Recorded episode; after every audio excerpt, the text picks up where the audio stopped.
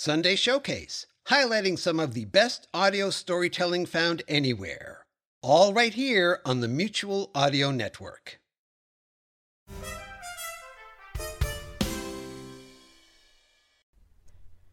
The following audio drama is rated PG 13, suggesting that all children under the age of 13 should listen accompanied with an adult. Leave this in as well, future Tony, when you're editing this. Oh, absolutely. Future Tony, turn around right now. Look behind you. Oh my god, it's Kai. I said future Tony. But, uh, well, am I always future all Tony? relative. you're present Tony. Uh, No, you are present, Tony. I mean, technically, So everything worry. you're looking at is in the past because the speed of light is technically not instantaneous. So technically, everything you see is in the past. Fun the Yeah, but that's Is not- stupid, and we're not worrying about that right now. We're That's getting stupid. You should be we're, quiet. we're getting metaphysical and existential and all that good stuff. Which is extra funny because I'm here as a sock puppet. It always makes it better. Welcome back for the final day of MadCon 2022. I am definitely keeping that little part in at least. Um, today's uh, theme is breaking through barriers. Uh, our first theme was pushing the boundaries or pressing the envelope. Uh, the second day was um, what the hell did we call the second day? We called it. So finding your audience, duh, because it was all about finding your audience. Isn't that crazy? Wild. I've been moderating all weekend. My brain is mush. So I'm ready for another full day of this. It's going to be really, really, really super exciting. I am joined by some wonderful people. We have Kai. Who are you? I'm Kai. Uh, I do uh, Chain of Being, which is a mythic sci-fi audio drama uh, that's been going for like two years or something.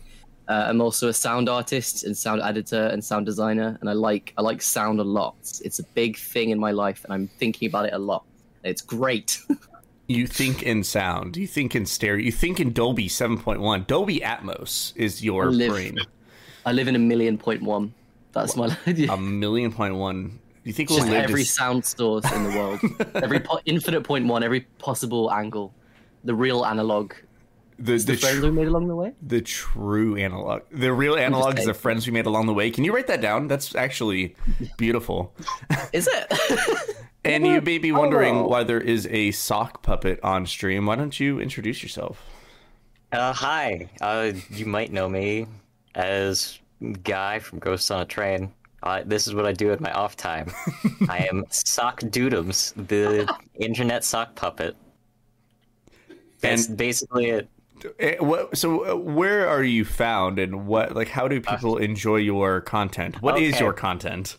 Uh, enjoy. We're using very loosely here, but I enjoy it. enjoy that. Uh, uh, you can find me on Twitch. You can find me at sock underscore dudums. You can find me on Twitter at sock puppet tuber because there's no other ones like me. Is fun, is cool. You, do, do you plan on having different, uh, like, sock skins to, like, like Uh, costumes to change into? Eventually, yes. Uh, the thing is, I rigged this myself, and rigging is a pain in the ass. So, like, yeah, we'll, we'll we'll get there. Uh, it just it's gonna take some time. If you could make, like, if you could have different costumes and it wouldn't be an issue, what would you want? Okay, so I've got three other kind of like types of socks, and then I'm gonna I'm just gonna post this here. You can include this or not, but I'm going to describe it. The prompt was goth sock. okay. Uh, so this is done by my friend Noodle, aka Brothel. Oh my god. Oh, yeah, I saw this. That's so good. Holy fuck. Uh, the problem is because this is just a static image, like Yeah. cutting and rigging it is going to be impossible. So I'm I'm working on it, but that's gonna take some time. I, I can probably make it in vector for you. We can collab on this. This would be a There good collab. Incredible. you should do a sock monkey one too if you had it, because that's just like that's classic sock. You know, it's the sock That is monkey. classic. When I was in Japan, I saw that they sold these like uh, toe socks that went around each individual toe, Uh, and yes. it, I found Oh, them hate weirdly that. comfortable. I think you should do a toe sock version. it's just a bunch of like. oh my Isn't. Here's the thing. isn't that just a glove? like, glove? Kinda, yeah. That's true, actually. Yeah. I mean, this is Yeah. a hand puppet. Like, wouldn't that just very be a point. glove? yeah, kinda. I mean, I'm coming at you from the beach. I remember having a friend who had like these runner shoes, uh, but like Oh, God, had the in- individual toes. I was like, okay, cool. They they make you feel weird and uncomfortable. cool. Oh boy, much bigger crowd than yesterday. Greg, Vibram. would you like to join in on the fun again? We can hear morning Every- voice Greg again. Let's just have let's just have everyone with their mics on because like we know Rebecca as well, so like it's might as well just. You know what? I want to Rebecca. No, I'm, I'm, I'm just, I'm mostly just popping in briefly because I've, I'm, I'm skedaddling for a bit for the, uh, the morning. That's not morning voice Greg. Um, what the hell? Who are you? It's not. I've, I've, I've woken up. I haven't just woken up.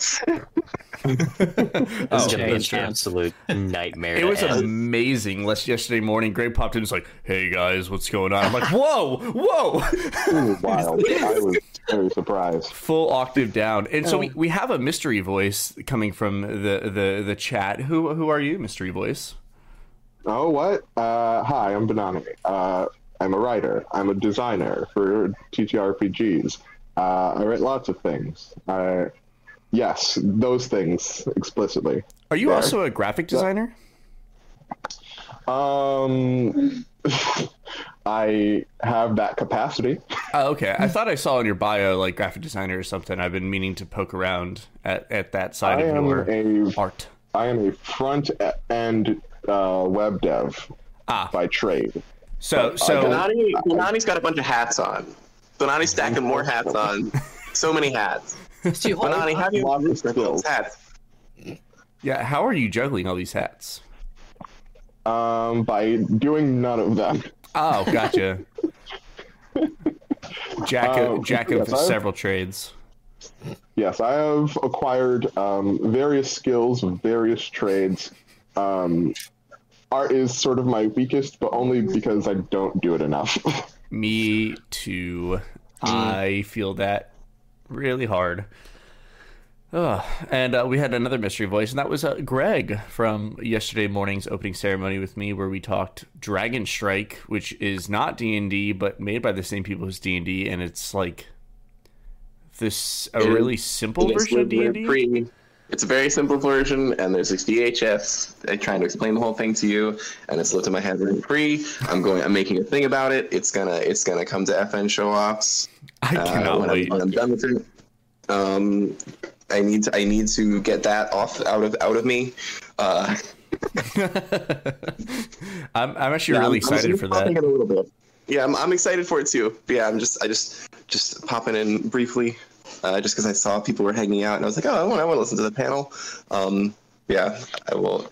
Kai, I really like really like the new piercing. Thank Uh, you. I know you got yeah, I know you swapped out styles. I'm a big fan, and it shines as well. When it was dark yesterday, it was just like, I, or rather, I was on a video call with Eve, and uh, it was the only thing that was appearing on the screen. So it was just this like glinting kind of, yeah, It's a very like weird or like Rudolph adjacent power. I like it. yeah. Rudolph adjacent is not something I expected to hear. Pretty much ever, I mean, especially that- not if I at, had like, room in my bio, like- Tony. yeah, true, true. what, what, what is your Twitter bio, bio right now? Is it is it like just- actually it's professional or is it wild as shit? No, it's professional. Oh, it's it like is. A, just a what is it? It's um.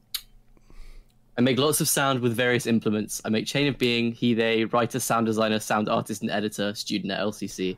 That's it's so boring. it's like Hmm. yeah, You know, I was gonna yell at you about Oxford comma, but sound artist and editor is technically probably one thing, so you get Oh, away. true. No, you're right. No, No, no, no, no, no, no, no. I think it's I think it's correct. No, wait, no, that's intentional because it's sound. I'm a sound editor and a sound. yeah, artist. yeah. That's So, that's why yeah, I was yeah. like, I, I will refrain from attacking because that is Yeah, there you go. actually Yeah. Tony, get off Look, my I, look, I don't get many dubs a day, and so I thought I had a dub, and I didn't. Everyone so, can. That's why you don't have many doves. Come on, man. uh, dub Yeah, man. Idolo, uh, am I right, or whatever the fuck? What what were we I don't know talking? how to say. I'm Idolo, gonna you got it. now. That's what Kai we go. called us. Slow and Dub What Idolo? Idolo, probably. I've literally only ever seen it spelled. I just assumed it was Idolo. So if, if I say it, that's how it's Did said. we encode like decode what Idolo meant? Mm, no, I don't. Oh, maybe we did and I've forgotten. So it's just complete fucking gibberish jargon. No, it's probably got an origin, but I don't know what it is, and I've only ever seen it in that context. Um, in those memes, people say dub all the time, but Yeah, not, yeah. Not the second bit. Um, Have a good have a good morning opening panel, everybody. Have a good uh, con thing. I'm gonna skedaddle for now. I love your setup stock. That's a very nice microphone you have. Thank you. It's very green. It, it matches the button, the, the the image star and stars button on the other side. I'd like to actually use one of those microphones one day. Oh, what are those called? Oh, don't ask me that, Tony. Du- I just know them I as like the I WWE microphones. They're fucking. Oh, I, you know, I listened to a whole documentary about it as well, about them and like why they were so famous. I think it'd be really fun to do an effing show off that's only with like vintage sound equipment. Yeah, just get my tape machine out and uh yeah. I think- record all the sound effects. Oh, it's a Shure. Of course, it's a Shure. Make it like a like a like a a very time specific piece and actually only use authentic equipment from that time. That might be really expensive, but like I don't Yeah, probably. Let's let's do it authentic to the 1600s, and we'll just shout it at a barn. Yeah. yeah, no, that's fine. No, no, no. We have to get those like the the old like uh, the primitive version of like a like a disc. It's like the clay disc that they used to record sounds Say into. wax wax cylinder Yeah. audio drama. Like, yeah. Uh, could 3D print a fake one just for the vibe? No, no, no. We're authentic here. We're extra, needs to run Rebecca. We have to spend thousands of dollars on vintage audio equipment for a 15 minute effing I show off. offs. to go to some random's like man's house in the Midlands to use his microphone and possibly get axe murdered so we can record an epic fucking historical. Yo, yo, but we the effing show off though. Hey, listen, Amy. This is this is a tax write-off. Don't worry. This is a yeah, tax yeah, we can write-off. write it off. We all we might know that writing it off makes it free. That's just how money works. Yeah, like right, the, the it? government pays you for doing this. Don't worry it. It's like it's Free like charitable money. donations. You actually make money on them. It's not Yeah, how it works. It's like yeah, I, I save a billion dollar in taxes by donating a million dollars. That's how that that's how that works, right? I really don't know how it works, but I can't imagine you can ever make. That's this is completely irrelevant. We're talking about podcasting today. There might actually be like grants for using like authentic audio equipment, though. So like, eh. I mean, honestly, I think that would be a fun effing show off. We're talking about breaking the ba- we're pushing the envelope by using stuff from a century ago. I think that's really Yeah. cool. We're also talking about um yeah like accessibility later and what's more accessible than equipment from like 60 years ago. Mm, Yeah, man. before the age of UX. yeah. Uh, we've uh, we've had a really good panel, a set of panels this weekend. I feel like we've answered a lot of questions um, pretty well. Let me let me open up my super bright tab, uh, and Oh my god. God, God, it hurts. It hurts. Uh, there's there has got to be a way I can adjust this right now. All right, all right, let's go. This is great. Is this fun? Isn't this good? So much fun. This is This only is making great audio. this is only seventy three percent brightness. That is This is the- amazing. Ghost woman that stands in this room. It's, Uh, so if you pumped it up to like 100%, would it just like immediately blind you? Flashback. Uh, yeah, yeah, ac- sunburn. Yeah. Just so pale I get a sunburn from my flashbang going at Ooh, all right, I've put my monitor down to twenty percent. Oh fuck. There we go. All right, uh, that is much better on my retinas. Okay, so the the uh, first day was um, new ways to tell stories, pushing the envelope, that kind of thing, and we opened up with the narrative, um, and we had uh, Christof. Uh, Christof Laputka, who is from the Leviathan Chronicles, um, has this big, awesome, open, like big, awesome world, and setting up different RSS feeds for different kind of entry points into the universe, different framing devices, different um, cast and vibes, uh, but all existing in the same kind of universe. So it's just like very large um, storyboard um, that was really really fun to listen to. Banani, you're actually a part of that one. Um, Yeah, it was a lot of fun. yeah, do you think you uh, you kind of learned or were inspired by anything in that panel? Um, uh, you, you come from a bit more of like the RPG and video game kind of side of things than I guess audiobooks, but but what did you kind of learn during that? Huh. Um, God, I'm terrible at like at learning sometimes. Um, I understand. I will say though that um, I think they're just I guess just how far back and how far reaching um, both the effects of and the history of like audio drama it is um, and just like how that's sort of manifested over the years right? Because like it's it's never been like one simple thing. It's just it's bloomed out into all of these different kinds of stories and uh, and presentations to become become a sort of uh, unique thing onto itself. Yeah, it's definitely evolved from you know we, we there's been a lot of talk throughout the weekend about kind of the origin of all this with uh, old school old time radio radio plays um, and like World War um, War of the Worlds and that kind of thing. Mm-hmm. And I almost said World War Z. That is not correct. I think that was a book that turned into a movie that apparently was nothing like the book. Um, Yeah. Yep. So I'm told. uh, but you know, it's it's just, it's definitely gone through renaissance and metamorph like a, lot, a big metamorphosis uh, morphosis throughout the years. And um, you know, when we think about modern day audio dramas, that's really only maybe like 15 years old. Um, uh, about what we think about audio dramas, and even since then, there's been this massive resurgence um, unto itself during the pandemic, um, Yeah. where you know a lot of people were like, "I'm in a pandemic. I can't leave my house. So what do I do? I can buy a microphone and I have a computer. I can make uh, an audio book or an audio drama or um, start writing. You know, I, I feel like as terrible as the pandemic's been, it's definitely led to a big bloom of um, Yeah. creativity. Um, a panel we have today is teamwork at a distance. How people have kind of bridged the gap between uh, space and time zones, not actual time. Um, that'd be cool though if we figured that out during the pandemic. Hmm. Uh, but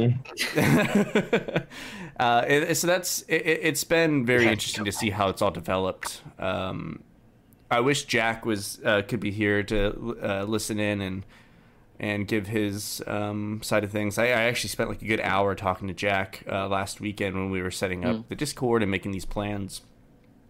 And that man has so much knowledge of this industry, go, starting with the radio plays, because he grew up on like a farm in Nova Scotia, in the middle of nowhere, and all they had was radio. They didn't have television, um, and and he literally grew up on these old time radio plays, and is so extremely knowledgeable about uh, it all. Um, so yeah, shout out Jack Ward of Audio Mutual and Sonic Society. Sorry, Mutual Audio Network. Audio Mutual is their Twitter tag, uh, Twitter handle. Um, he's incredible. Um, what have you? So Kai, what have you learned about the narrative of like Chain of Being? Like as you've kind of been, because you started what, what, 15 years old with it. How has that changed for Yeah. you and your approach? I think. Yeah, I think. Well, or- to, to be fair, it was it was started thinking about and, and creating the world at 15, and then actually started producing it around 17. Um, but I think I think its its original idea way back right at the beginning when I was 15 was more definitely more Night Vale inspired, and I think more like these are the daily events of a single place. And I think since then, it's definitely taken on a more as as loaded as the term is like cinematic kind of like feel to it and the fact that they're going to lots of places because i don't know i took i started to feel that like you know you you don't have to pay for cgi and you don't have to pay for all these like visual effects. So you can just kind of say whatever you want as long as you can describe it and sound design it to a sort of convincing uh, extent. Like you can just have anything you want ever which i think is kind of why i, I sort of i feel like it's, it's quite good for sci-fi because like a lot of sci-fi tv shows i think for me at least suffer from just not like like like budget problems and not looking that great or like the aliens always look a bit bleh. so i Mhm. think that you know and then that's not to say there aren't good sci-fi shows out there that do that but it takes a lot of money to do that whereas i think you can very easily do sci-fi just like massive you know galaxy spanning stories just with the right sound design um which is why i i, I want to kind of do more with season two for chain of being but definitely definitely um yeah i think i think taking it from just like a quite small thing to just this grand sort of universe um yeah that's for me anyway So when you first started, I, I were you more focused on world building because because like in its current state, it's very focused on Adam, and you still have a lot of world building, but it's about Adam and and um, Ovinadal and and and their kind of Yeah. that that kind of relationship there. Um, was it? Did Adam like kind of just accidentally become the main character, or was he always intended to kind of be this Yeah. at the front of the scene? he he was always going to be the main character, but I think you can kind of tell as well that right at the beginning he's kind of like the sort of the eyes through which the audience gets to see the world type thing. And then I sort of I had a really good bit of criticism from someone um, from the the laughably dapper people who do really good um, like comedy audio drama stuff, and they said basically like. I think you need to put more personality into him and make him more of a character as opposed to an observer. And so I started to try. I'm still trying to do that because you know um, it's it's just one of my weaknesses. I think is character stuff, which I'm trying to get better at. But um, I think he then became more of a character with like an arc and things to deal with, as opposed to just like, man, I'm here and this this shit's crazy, huh?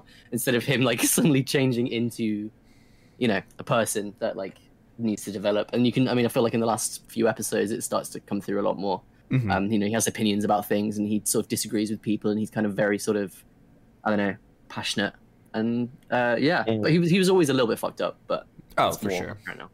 Uh, have you always um, done all the writing yourself? Do you send off the script to anyone to review, maybe before you start on the episode, or Yeah, I, I mean, I've always, I've always, there's one standalone episode that my brother wrote, um, but every episode has been written by me. I think there's maybe one paragraph in one thing that my dad wrote because he, he, he writes um, sort of on the side kind of thing. Um, but yeah, no, I'll send it off to my dad. I'll send it off to friends, whoever will basically like have it, and they'll just like look through, send some notes and stuff. And um, yeah, I think notes, I find, I find notes very helpful, but you know, you got that imposter syndrome you have to get over. I think the best way is just to send it to as many people. And if everyone goes, yeah, this is good, then surely they can't all be wrong or they can't all be trying to convince you that you're better than you are. so eventually it's got to be like right. So yeah, I think the more people that you can get to like check it out, I think is, is good. Um, yeah.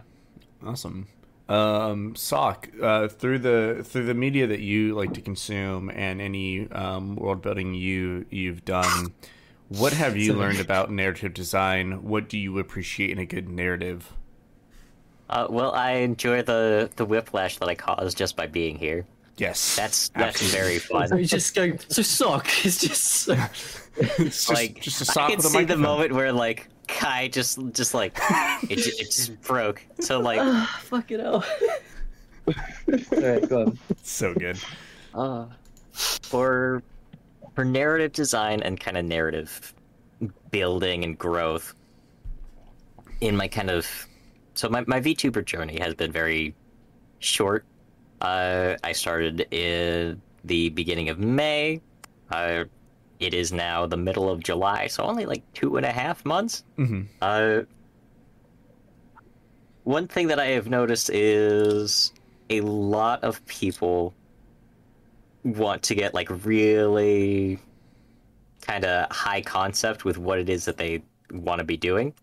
Mm. The problem with doing that kind of as a VTuber, where like your biggest kind of market and the thing that you're marketing, this isn't really answering your question, but I'm going to go into it anyway. Oh, it's all good. but your biggest kind of point of marketing and your biggest kind of thing that you've got to advertise is yourself your design like what your aesthetic is everything about that so everyone there's a lot of people that i've noticed that try and do something really really high concept and try and get real complicated with it and it just doesn't work because like you can't really tell what it is that they're going for at a glance Mm. like there's so many where it's just kind of when you look at them they're just like anime girl anime boy Mm. furry demon Yeah, that's that's kind of it it, it's a bit hard. It, it, it's kind of like that surface level is like your first instinct, and and, and not everyone's gonna want to be like, let's go into the bio and see exactly what this is. Like you've kind of got that one. Oh, bye bye hat. Uh, you just saw it go into a trash bin. That was hilarious.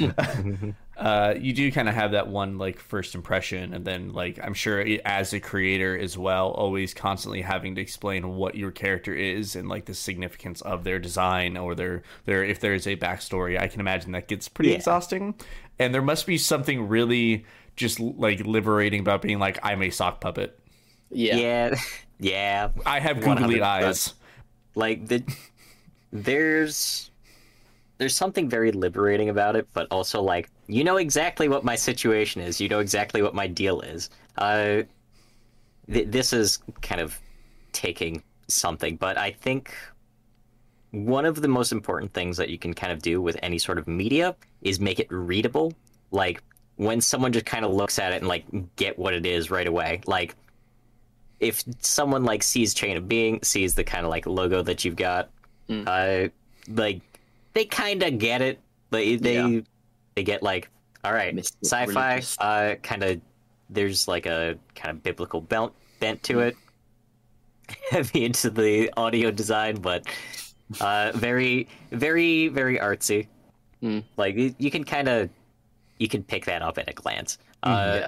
Or something like uh, "Welcome to Night Vale." You can tell pretty easily like what the situation is. Like Yeah. this is, this is kind of like horror themed, but it's not taking itself super seriously. Mhm. But there's still a lot of intrigue and kind of mystery, confusion.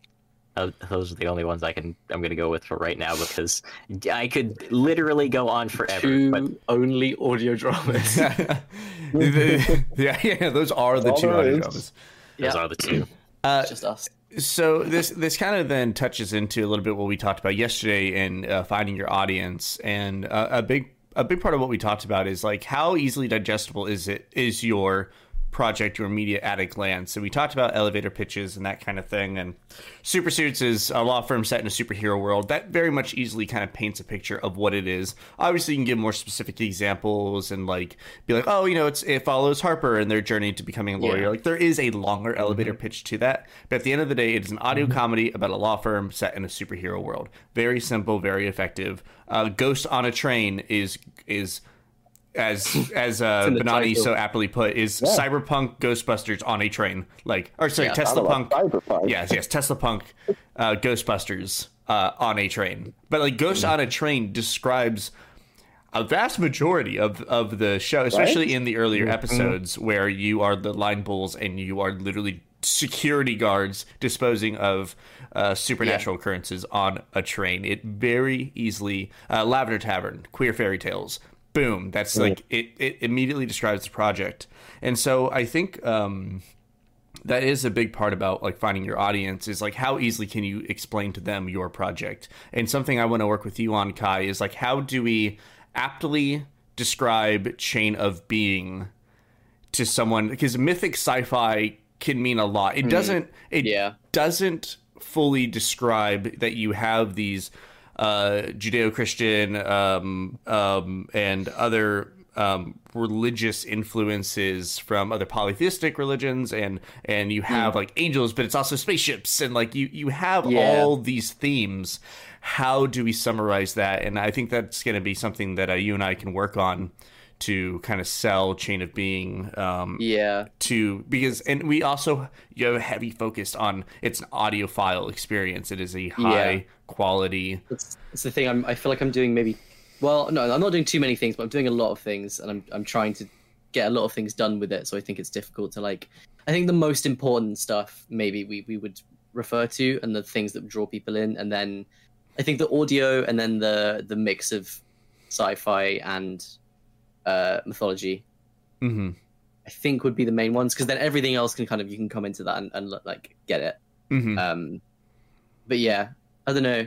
Like, you know, I didn't start going, start it going like, oh, this is going to be like the, you know, like really high sort of fidelity type sound design. I think I just started doing that and realized, oh, actually, I can't, I wouldn't, I don't want to release anything that I don't haven't put like loads of effort into sound wise. and your relationship Um, with sound has only gotten stronger because you started this project when you were like freaking 15 and then started actually making Yeah. episodes at 17 like you were still in Yeah. in, in grade school like you're still Yeah, like you are 20 years old now right Yeah. you're 20 now right I'm 20. Yeah, yeah. yeah next year you can come to the states and we can drink uh, Yeah, actually, yeah, that's the thing. I was gonna go, we are gonna go to New York. I was like, well, I won't be able to drink, so it's gonna be a weird, be a weird one. But, um, but yeah, no, it's. I think I think it's sound has become more a part of it because of the show as well. Like, I mean, I've gone to uni, and that was a massive, you know, for sound, and that was a huge like addition of like. I'm surrounded by people talking about and involved in sound all the time, and I'm surrounded by this equipment, and all I'm thinking about is sound. It was kind of inevitable that I would then go into my main sort of life's work with that Mhm. in it. So I think I think they kind of like have been building each other up a little bit. Like one's dragged one up, and then one's pulled up with the other. It's kind Right. of I'm not sure what came first, the podcast or my love of sound. Really, I think I think they're very simultaneous in that.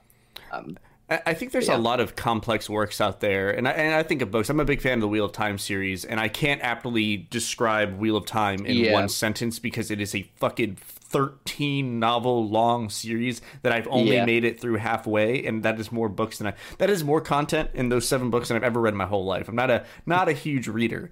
Um, and I couldn't a- accurately describe what Wheel of Time is because there are there are hundreds of storylines and interconnected character relationships. It is super complex, but it is also considered a massive historical work. You know, you can boil down Lord of the Rings kind of easily. A hobbit is given a ring, and you have yeah. they must destroy it as a ring of evil. Like there, there is the elevator pitch of that, but also it's like that's definitely minimizes a lot of Tolkien's um, Yeah. work to it. it's I found it's very hard to be it's very hard to like explain a thing especially if it's something you're really passionate about and not be reductive but mm-hmm. at Yeah. the same time you kind of have to be Yeah, yeah, Yeah, if like, you want to it's- explain it in a reasonable amount of time right. We have yeah, you got like, five that's just seconds. necessity of it. Oh, sorry. Go on, Banani.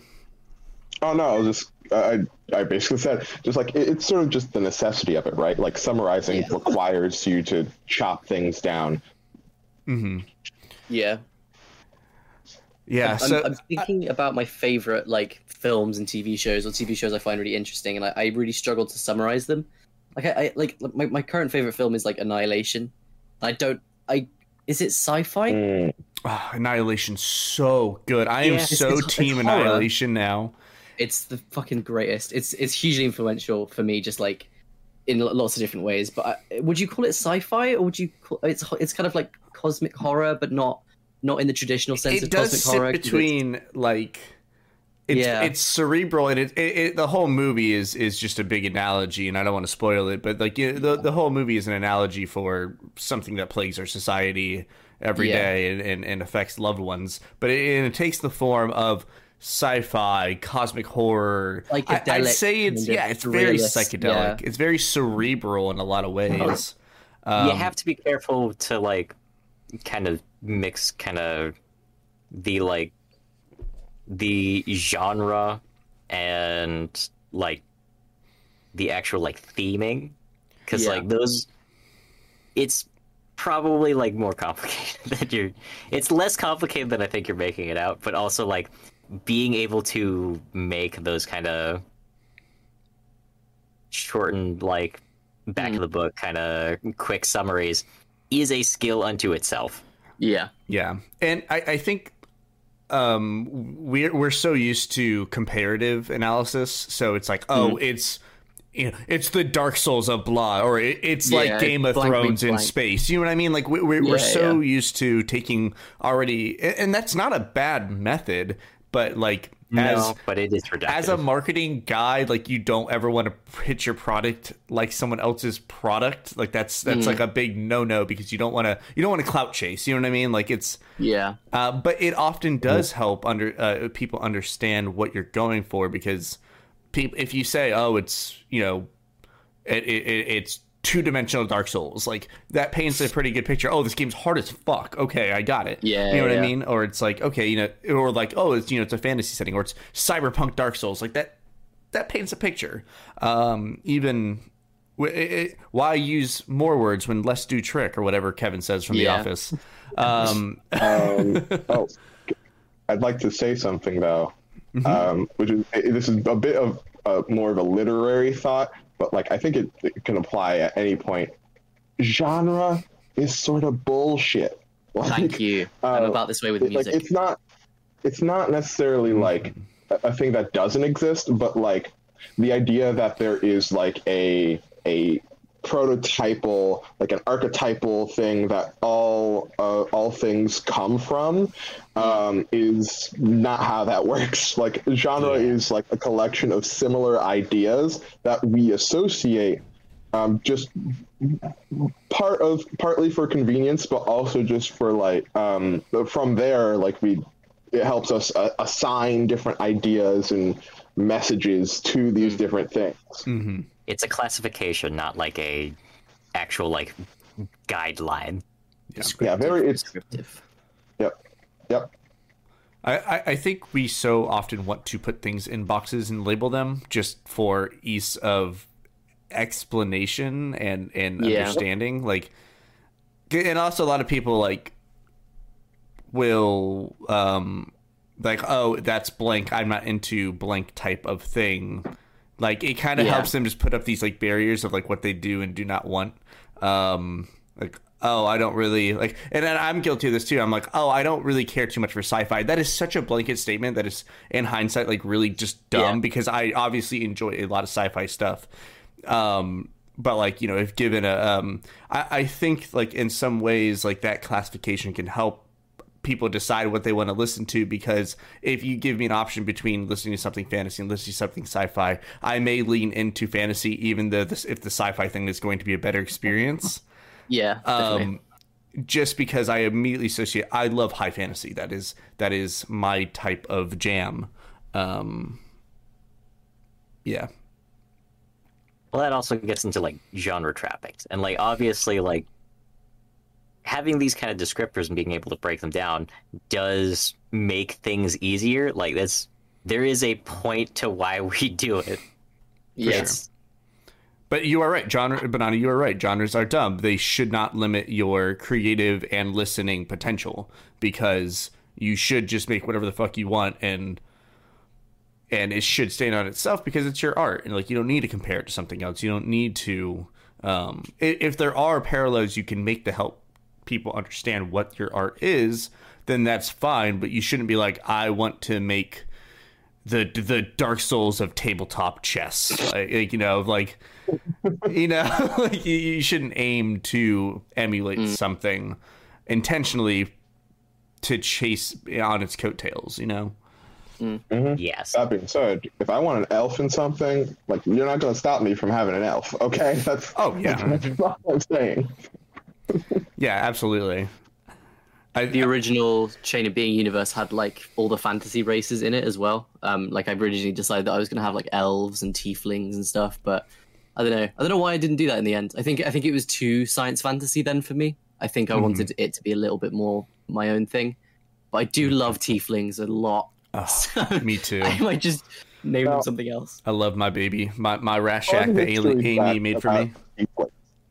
Um, they weren't. Oh yeah, uh, yeah. Fun history fact about tieflings: Go they weren't originally like horned, like neon-skinned individuals with tails. Like they were just like weird interplanar humanoids that weren't Hmm. necessarily like a player race uh, when they were introduced. So like you could fi- have a, a tiefling could be someone with like feathers or like uh, digitigrade legs or something like that. Um, and I think 4E sort of just sort of, if I remember right, yeah, the story of 4E sort of like forced uh, tieflings to be this very specific, um, fiendish oriented kind of uh, peoples, which is like interesting in its own way, but also sort of uh, sad that it's minimized. Yeah. But, yeah. Guy and I have a game that we used to, or sorry, Sock and I used to have a game we used to play called uh, Tiefling or Draenei. Draenei's are from World of Warcraft, and Oh right.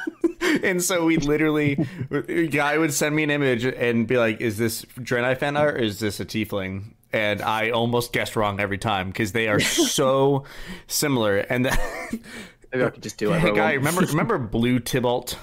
Oh my god. there's a Magic the Gathering uh like devilkin type um main character. I say main Hmm. character, he's just a recurring planeswalker, someone that can uh travel between planes. Um D&D style planes. Um Yeah. and and blue uh, so Tibalt is normally red. He kind of looks like your typical red tiefling. Guy, You're uh What is going your on? out. screen is going crazy.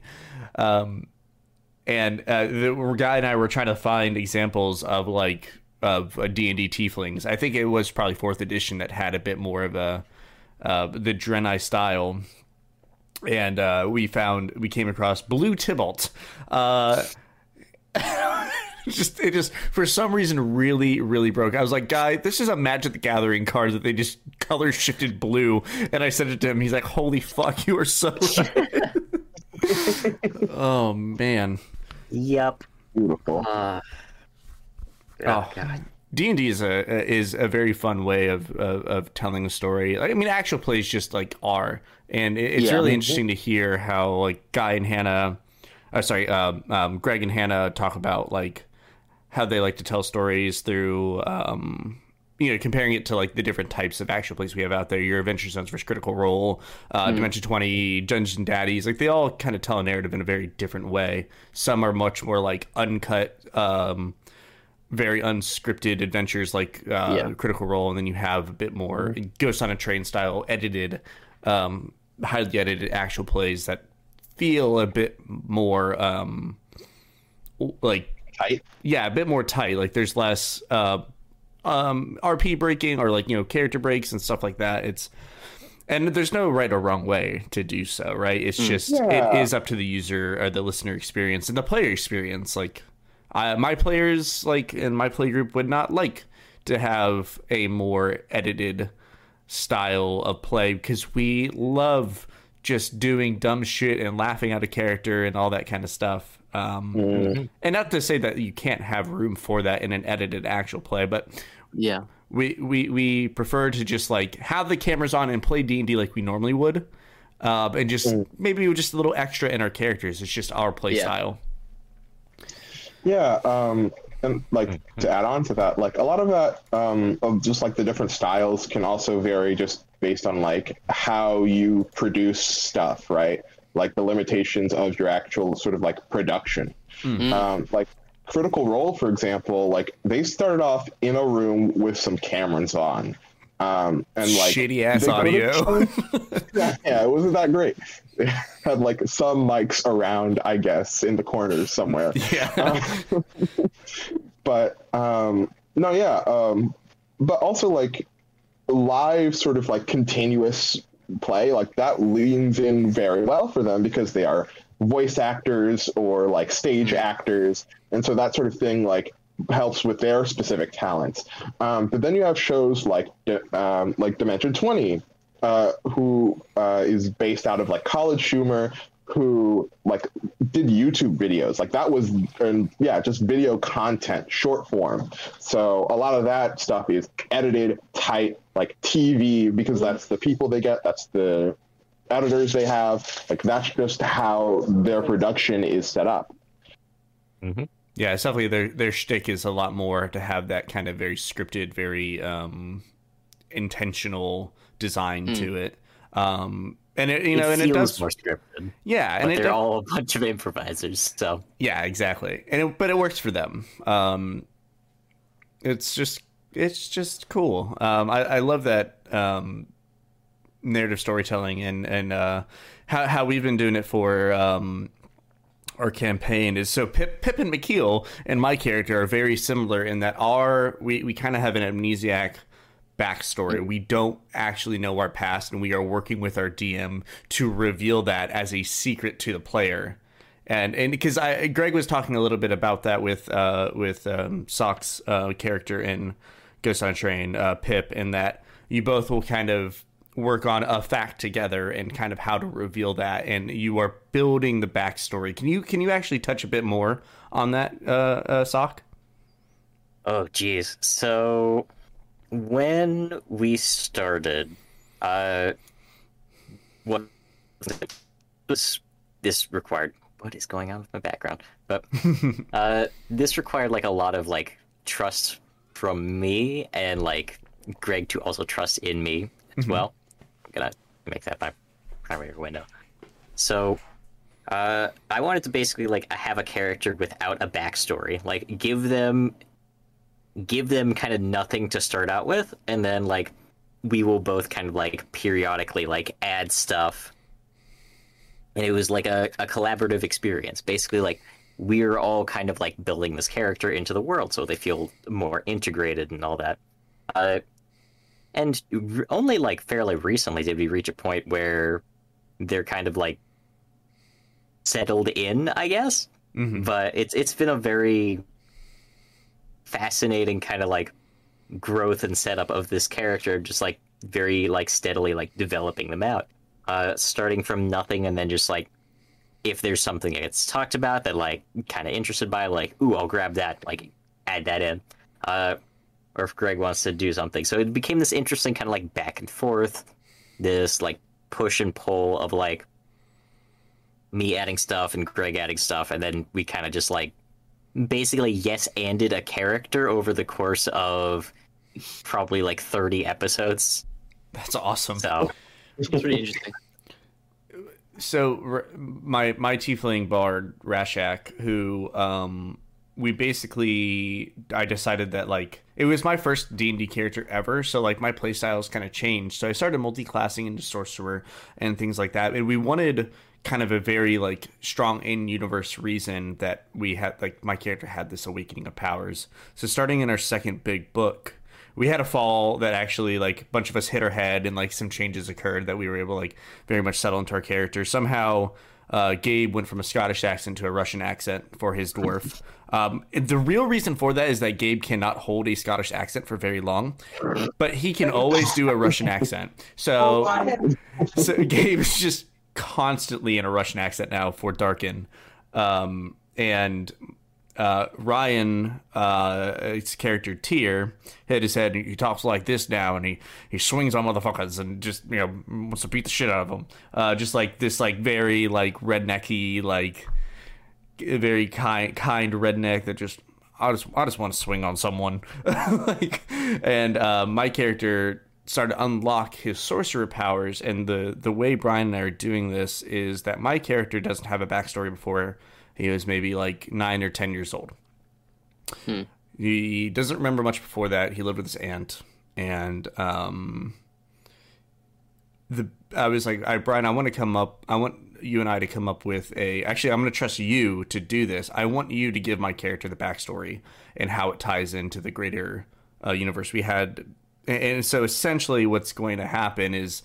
Um, my character had like a paradigm shift where he's getting these visions at night and he's seeing this figure in his his dreams. And um, one day he asked me to roll an intelligence saving throw right before the big bad boss of uh, getting in, in book four. And I failed. And he says okay Tony go into Gabe's room because Brian and Gabe Brian are his RTM and, and Gabe Dark slash Darkin live together. He's like go into Gabe's room and I'll call you when it's ready when you're ready to come out. I was like uh, okay. and in that time, my character kind of snapped and went through a full like power swap.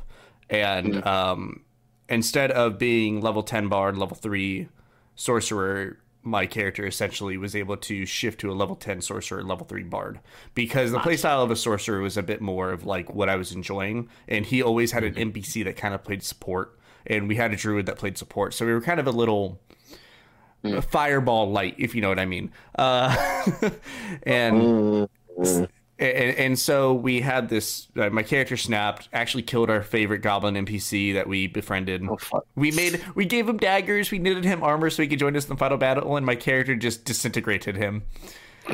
And I didn't know what happened until I came back, and the play other player characters had my character pinned down, and my character has now lost um, the trust of his friends um, and has these powers he doesn't understand. And I still don't really know why my character narratively has had this switch. Um, and so that's just like a fun bit of world building that like we were able to do. And I really love Brian's story. And I'm, I think in book five, we get to explore that.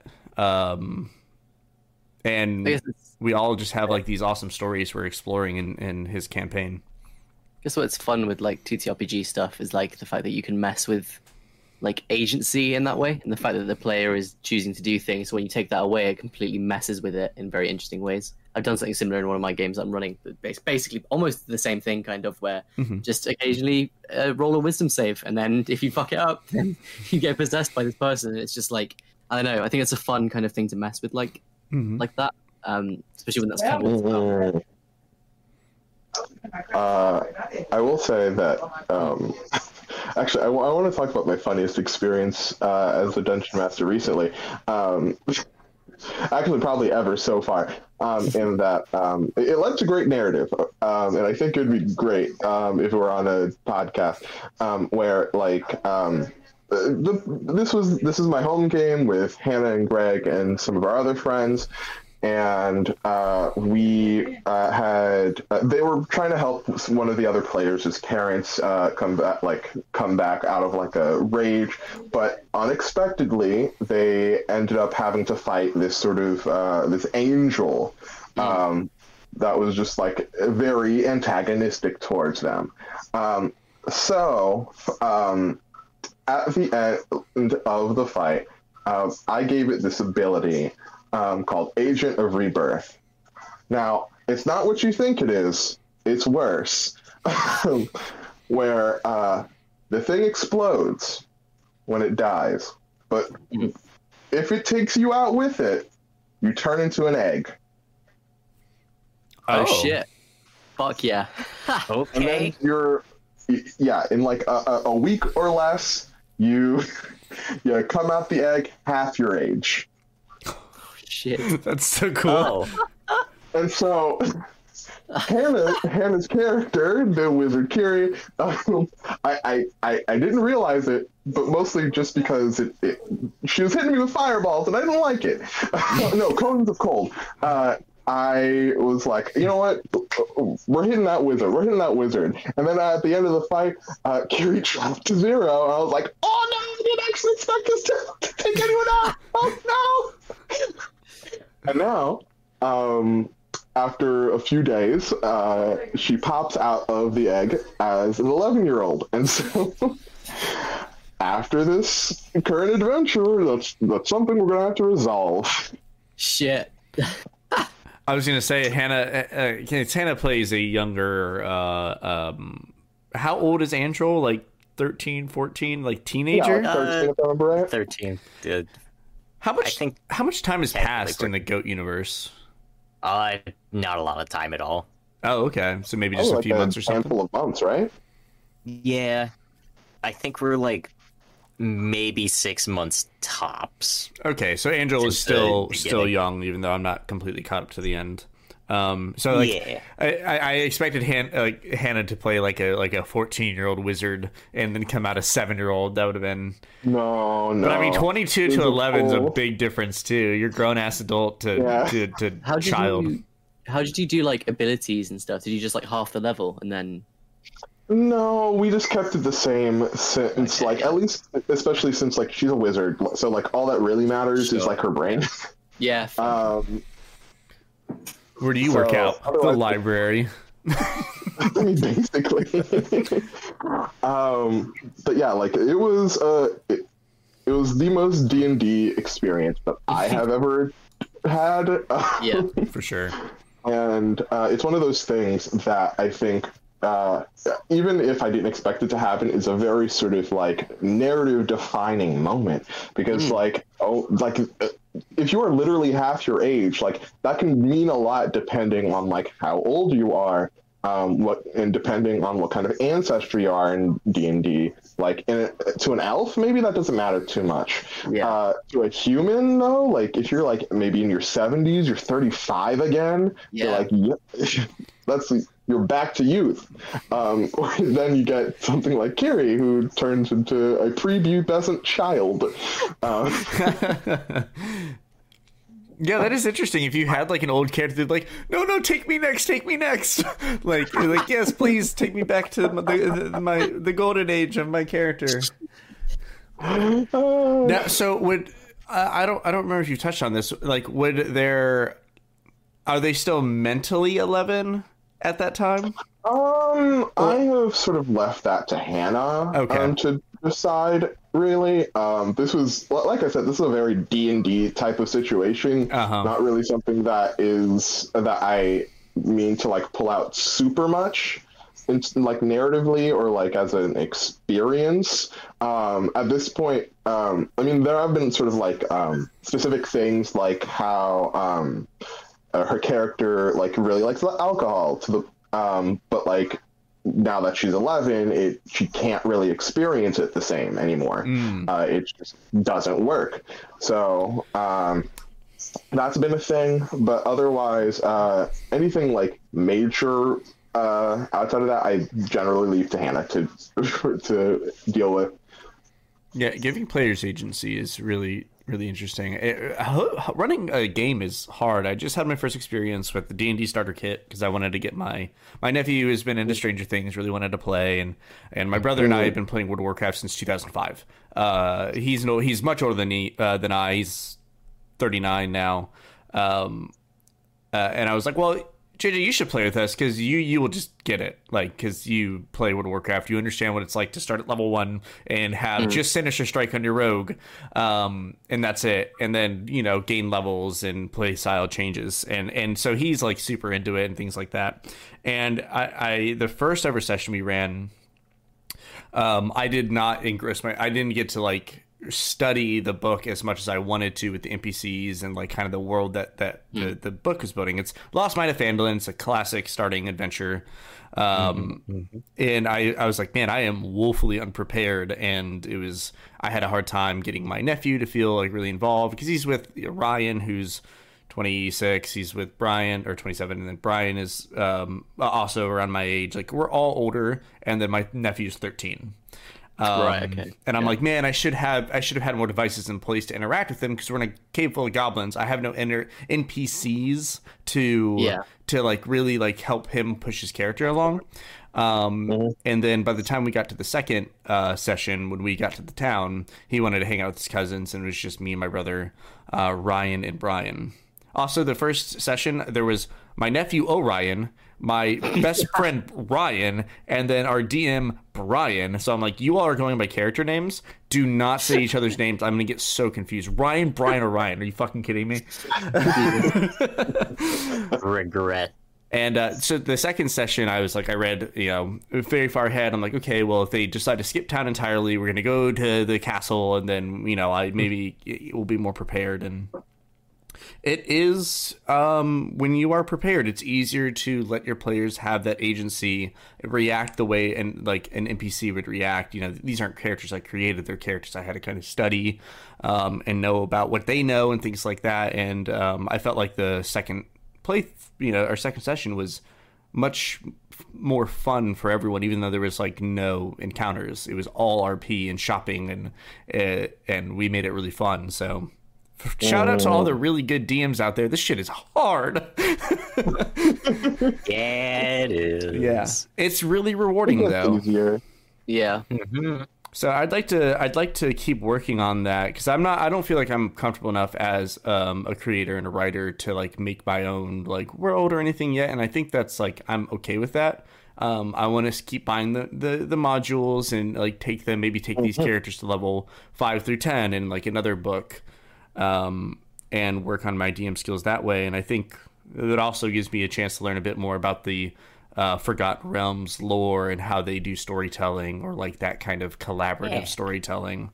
Um, so I'm really excited to, and I've learned a lot from listening to our panelists this weekend um, about narrative building and how to, you know, eh, the improv um, section was was really really really fun. Um, I don't know if anyone got to check that out, but it was a good time. Yeah, I was there. I was there for all of them. So.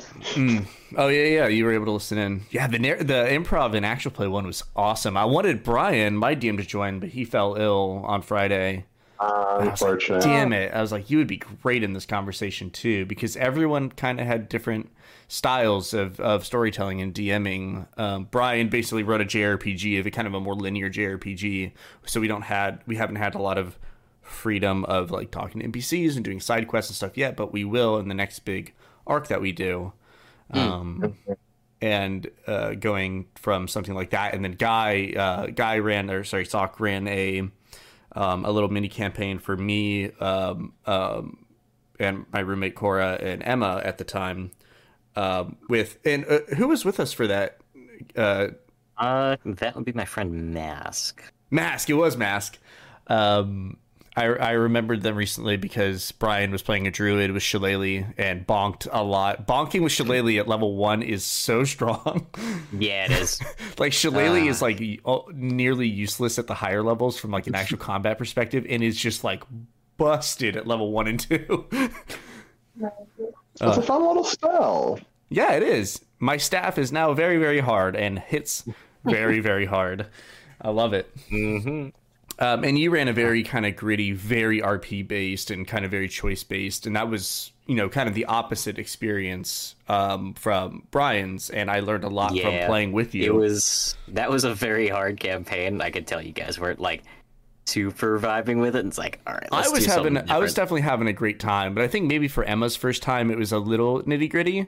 Uh, it was it was a little little hard for Emma. Yeah. but I I think we came up with something a little bit better when I did come down and visit, and we did the uh the oh little yeah. dungeon things. So we did no narrative uh, D and D, um, kind of inspired by one of my favorite game, Dungeon Keeper, uh, Dun- Dungeon Keeper Two specifically, where you basically built. Guy had us um, build like a, a a passageway with like traps and mini mobs and bosses based on a, a certain amount of GP, and so you could buy traps for a certain amount of gold and things like that. And you'd have to set up this gauntlet of uh, of shit for players to go through, and then they would make a party, pick their characters, Yeah. and then um, you had pre-made character sheets, right? I had pre-made character sheets, and basically like everyone else that hadn't built the uh the gauntlet would be like playing the pre-mades and trying to like survive through it. It took And took I think so one much longer. person actually succeeded. Yeah, I I don't think we even got to. I uh, think we got through what one one map maybe, because it took way longer than we expected. Yeah, Yeah, that was Yeah, that's fun. such a fun though. such an AD&D idea. Oh Just yeah, making a death That's, that's trap some of a old dungeon. school. Yeah. Mine were basically like rooms. Like I had like no traps. I basically just had like arenas. So you enter here, there is a centaur. You enter here, there is you know a, wolf pack and a big ringling or leader. And then like I just did the biggest bad that I had money left at the end. Like challenge rating like really really really high. And um, how did did you have the like enemies pre-made or did we have to like go through the monster manual or something for that? I don't remember. Uh, I think we had them in the monster manual, but like I, I had like I had the pages linked and all that, so it was it was relatively right easy. because you had to assign gp to everything that we put in there. And so that was like a really fun experience even though that's not anything narrative building. That is like a fun that was a very very entertaining little improv uh, section. Yeah. yeah that you're right Benani. that is like the most nonsensical d&d thing that you can do Uh, Um, what games are you playing right now Benani? Um, let's see. Uh, I am. I'm mostly just running, though. I am in one D and D game. Uh, but yes, I'm running one. I'm running three D and D games, uh, and one Lancer game. Uh, and I, it's a. I'm not gonna lie. The, Lancer game's sort of my favorite of the week. Uh, but that's mostly just because of like the players. um, like it, they're really good performers, and it's just been a lot of fun making stuff happen with them. Um, that being said, I like Lancer a lot. It's a very fun game. People should play it if you want to. If you like giant robots, play Lancer. um, I just started running one for my uh, group of friends. i was Like, gonna say it sounded familiar three session thing. It's fucking amazing. I love it so much. It's just Right? great. Oh, we've got to finish. So we started playing. Uh, so it was me, Kai, Benani, and Greg were playing shoot and loot or loot and shoot, Yeah, shoot and loot. shoot and loot, and uh, that's that really fun. And we also we have the Cobb finale, or yeah, the Cobb finale fuck. actual play that we need to uh, do know at what? some point. We also we so we could always roll that into. We need to do another charity event to finish off the the um, the abortion funds charity event that we had started. Yeah. Um, and we could always roll that together. Um, uh, honestly, I'm happy to have like a big, or like you know, I think I could at most I can maybe handle seven players for shoot and loot because it is quite like, and there's not that many things to, to really kind of think about before you turn. Um, it is although quick, and there's there's there is Yeah. some RP if you know you're having fun with it, but Yeah. um, it is definitely very action oriented. At least the way I run it, it's definitely. I just, I just, you know, I like the. This is here. This is this many people that you have to get past. hmm You know, I like, I like. I mean, you know, I do like doing uh, RP stuff. Uh, my my players aren't super like RP. Like they, they do it, but not as much as like not a huge amount. So um, Mhm. I think I'm not. I'm a little bit out of practice with running RP stuff, but you know. Yeah, Um, I mean, so when we have the panels up, there is a lot of really good um, advice when it comes to player engagement with RPing and how do you set them up for success in role playing, even if they're not trained in RP. You know, Erin was in that and was talking about her experiences uh, with being like formally trained in improv, um, and how that's not really necessary to to get Yeah. some good um, RPing and improv from your players. It's really about the environment you set. So um, I'm going to be reviewing that one and learning a lot more for it. I was I was there for it, listening in, obviously, but um, I definitely want to study that panel a little closer. There's Jeff has Yeah, been running games forever since like first edition, I think he said. So D and D first edition. Back when it was basically a war game. Yeah, basically. Should we uh, wrap things up? Oh, yeah. there's enough Yeah. The next panel. Yeah, so the next panel starts in about seven minutes or so. It's going to be about teamwork at a distance. Uh, we'll have Larry, who does uh, Project Audion. They have, um, I sent Kai this, but they, they basically do live Foley and then live, like they all record in a Zoom call together and do all the sound effects while they're in, like talking and stuff like that live, um, like a, like an old school kind of like live play show. Um, it's really cool. Um, it'll be very interesting to hear how they coordinate that so efficiently. And um, Hannah obviously can be able to speak from experience with um, super suits, so it should be a really good panel uh, because we almost except for uh, Amy and Jackie, you know, living very close by, everything in Super Suits was done remote. Maybe Hannah and, and, and Greg were chatting a bit, but you know, it's it is a hugely ambitious project that was done completely um, over distance. Um, so yeah, it'd be very insightful to hear what they have to say. Thank you all for joining me this morning. I was I, I was afraid I wasn't going to have anyone here with me, and then I was graced with all of y'all. So thank you so much. Um, anything No funny y'all want to plug uh, while you're here? Anything you're working on? Want to plug? Uh, well, I would plug my stream, but that's kind of at the same time as other stuff is going on, so I will not do that. I will do it for you because people should follow you on Twitch. So let me find you. Sock underscore doodums. Um, what thank- time are you streaming today? I am streaming at one. We will be doing uh either Fran Bow or Sam and Max season two remastered. I haven't Nice. decided which. I'm going to flip a coin and then make the announcement. Very nice. Uh, Kai, bud. anything you want to plug? Uh, yeah, I do an audio drama called Chain of Being that, um, as we had a discussion about how to describe it, so just refer back to that. Um, it's it's fun. I like doing it a lot. I just finished the first season, so it's like a full story that you can go in and listen to. Currently working on season two. Peep Um, that trailer.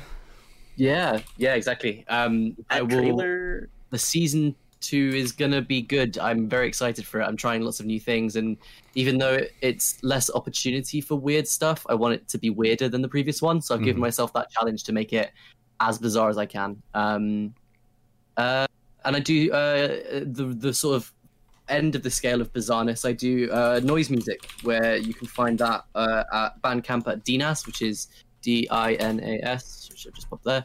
Oh, there we go. There it is. Um, yeah, I just make I make I make sound art. I d you know, I think it's great. I love doing it. It makes me so happy. I haven't done it recently, but um, yeah, give it a listen. And cool. Banani, what about you? Anything you want to plug? Anything you're working on that you'd like the public to know about? Uh, let's see. Nothing that is particularly imminent. Um, at least uh, I do have a store. I only have like one product up on itch right now. Um, it's a bit, of uh, D&D player content called the Diary of Darker Days. Um, basically, a sort of uh, my pitch is sort of like a dark fantasy sort of uh, oriented stuff. So there's some player content, there's some magic items, um, a, a tiny bit of lore in there, I guess, for this setting. Um, but I've been making up whole cloth. Um, but yeah, otherwise, um, I, I'd be making stuff. Um, you do be making I- stuff.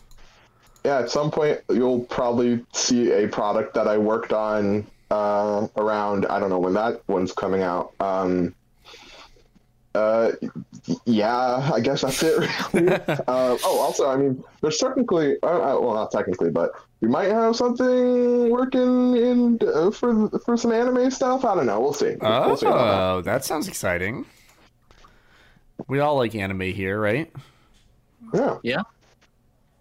Let's I. I know Guy and I nerd over um, anime pretty often. Like, uh, um, Guy ca- ca- when he came to visit, uh, or Sock, I keeps I keep calling you your real name. I'm so sorry. When Sock came to visit, uh, we were watching. I'm blanking on it. What the hell is the giant mech anime? That's amazing. SSS Gridman. Gridman. I almost said Dy- Dynamax, and that is Pokemon and not That's- Di Di that's- whatever. That's that's Yeah, that's that's pretty We did not get that Uh, so I was very far off on all that, but yeah, we're all a bunch of nerds here in chat anime. Um, cool. Thank you all so much for hanging out, and uh, we'll see you for the Ta-da. next. See you for the next panel. Cool. Ta-da, See ya. bye. Bye. Thank you for listening to Sunday Showcase on the Mutual Audio Network. We invite you to continue the amazing audio tomorrow on Mutual with the Monday Matinee, our weekly series of dramatic, theatrical, classic, eclectic, and live radio dramas. You can subscribe to the full Mutual Audio Network feed every day for the world's largest curated collection of audio drama, or find the Monday Matinee feed in your favorite podcast players. See you tomorrow at the matinee, and thanks so much for listening.